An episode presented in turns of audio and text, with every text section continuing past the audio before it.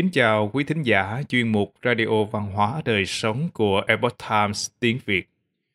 Hôm nay, chúng tôi hân hạnh gửi đến quý thính giả phần 2 bài viết về Lý Long Tường của tác giả Minh Bảo.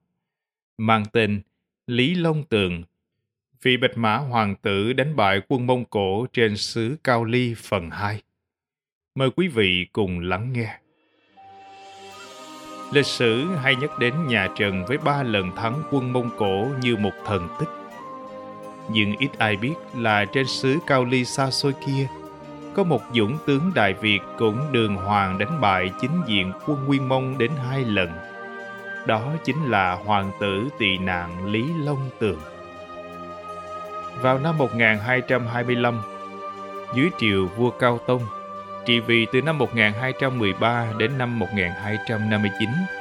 Vị vua thứ 23 của nhà Cao Ly là Đức Hàn Quốc xưa kia. Đế quốc Mông Cổ gửi sứ giả đến Cao Ly yêu cầu cống nộp nhưng Cao Ly từ chối.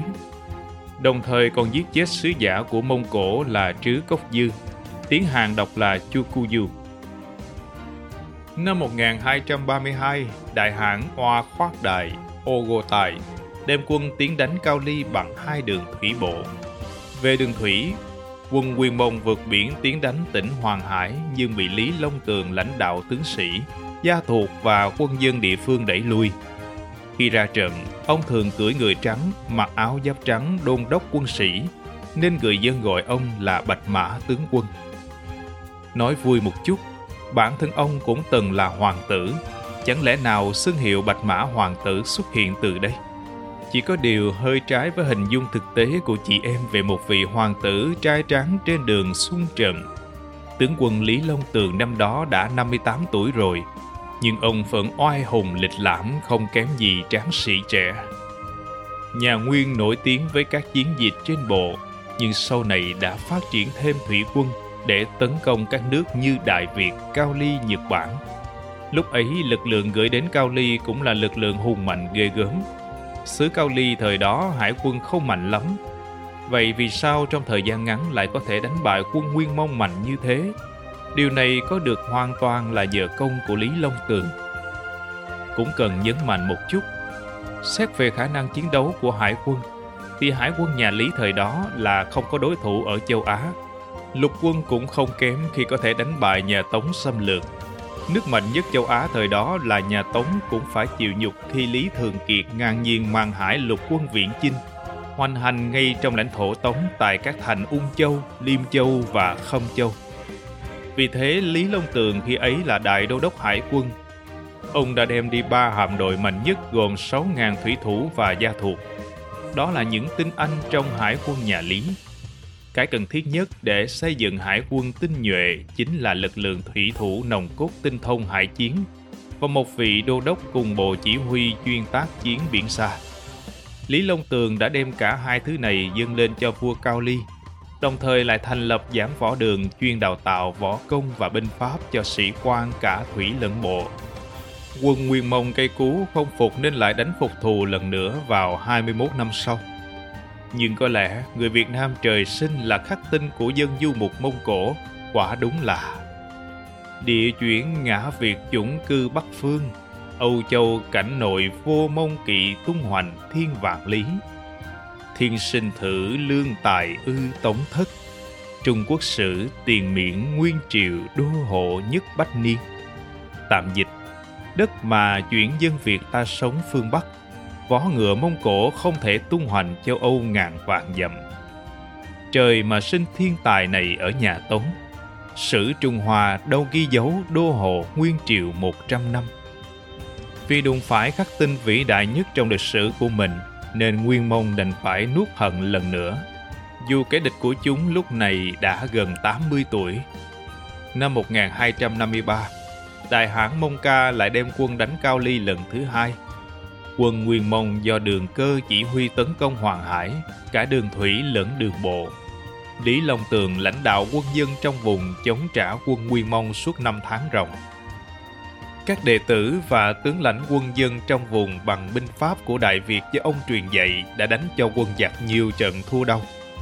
Quân Mông Cổ hết cách bèn bày mưu ám sát ông. Chúng giả vờ giảng hòa, tặng ông năm hòm vàng bạc châu báu lớn để làm lễ vật.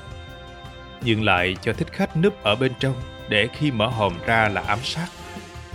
Đoán biết âm mưu của giặc, ông cho người khoét lỗ hòm rồi đổ nước sôi vào. Cả năm tên thích khách bị luộc chín. Sau đó ông cho xe trả quân giặc. Quân Mông Cổ không còn cách nào khác đành phải rút về nước. Lập đàn thề không bao giờ xâm lược Cao Ly nữa. Nơi quân Mông Cổ đầu hàng được gọi là thù hàng môn. Vua Cao Ly cũng cho lập bia tại đây để ghi công ông. Di tích này hiện nay vẫn còn. Sau chiến công này, vua Cao Ly đổi tên trấn Sơn thành Hoa Sơn. Phong Lý Long Tường làm Hoa Sơn quân hay là Hoa Sơn tướng quân, Hoa Sang Sang quân, lại ban cho vùng Hoa Sơn làm thực ấp để sinh sống và thờ cúng tổ tiên. Kể từ đó đã bắt đầu huyền thoại của một trong những dòng họ cổ xưa và danh giá nhất Hàn Quốc, Hoa Sơn Lý Thị. Vinh hoa phú quý như mây nổi, quê nhà đau đấu mỗi chiều về. Bản thân lập đại công được phong tước vị, gia tộc định cư hưởng vinh hoa phú quý đời đời ở Cao Ly. Ngỡ tưởng Lý Long Tường sẽ hài lòng với những gì đã đạt được trong những năm tháng cuối đời nơi xứ người. Nhưng trong lòng ông, dẫu có xa xôi cách trở, thì nỗi nhớ quê nhà vẫn thắt ruột mỗi chiều về. Sống ở Hoa Sơn, Lý Long Tường đặt hiệu là Phi Tử Động. Mục đích ra đi của ông là để giữ việc thờ cúng tổ tiên như trường hợp Phi Tử đời ân đã làm. Nên ông đặt hiệu là Tiểu Vi Tử và nơi ở là Phi Tử Động. Tại đây, ông cho xây một ngôi đình làng y như kiểu đình làng ở quê hương. Hàng năm vào dịp Tết và hội, người Lý Hoa Thôn dù đi làm ăn xa khắp lãnh thổ Cao Ly cũng trở về làng ăn Tết. Cũng có thịt mỡ, dưa hành, câu đối đỏ, cây nêu tràng pháo bánh chưng xanh. Như phong tục Đại Việt, khi dân làng cúng lễ dân hương tại đình, thì vị tiên chỉ mở quốc phả ra đọc cho con cháu nghe về nguồn gốc của người Lý Hoa Thôn. Ba hồi chuông, trống âm vang trong không khí thiêng liêng. Sau khi dân hương, người dân Lý Hoa Thôn khấn vái, đầu phủ phục trước định, hướng về phương Nam cố quốc. Phong tục ấy được nối tiếp đời đời qua nhiều thế hệ. Tại Hoa Sơn có một ngọn núi cao nhất gọi là Quảng Đại Sơn. Tương truyền rằng ngày ngày lão tướng quân Lý Long Tường dẫu tuổi cao sức yếu nhưng vẫn lên đó ngóng trông về phương Nam mà khóc. Vì thế, ngọn núi mang tên Vọng Quốc Đàn hay Vọng Cố Hương có lẽ kế thừa tình cảm yêu quê hương gia diết từ vị tổ Lý Long Tường mà các thế hệ con cháu họ Lý Hoa Sơn luôn hướng về quê cha đất tổ. Ngày nay, trên đại lộ từ phi trường Gipo về thủ đô Seoul, du khách được chiêm ngưỡng pho tượng Bạch Mã Tướng Công do chính phủ Hàn Quốc xây dựng từ thập niên 1960. Quý thính giả thân mến, chuyên mục Radio Văn hóa Đời Sống của Epoch Times tiếng Việt đến đây là hết. Để đọc các bài viết khác của chúng tôi, quý vị có thể truy cập vào trang web epochtimesviet.com. Cảm ơn quý vị đã lắng nghe, quan tâm và đăng ký kênh. Chào tạm biệt và hẹn gặp lại quý vị trong chương trình lần sau.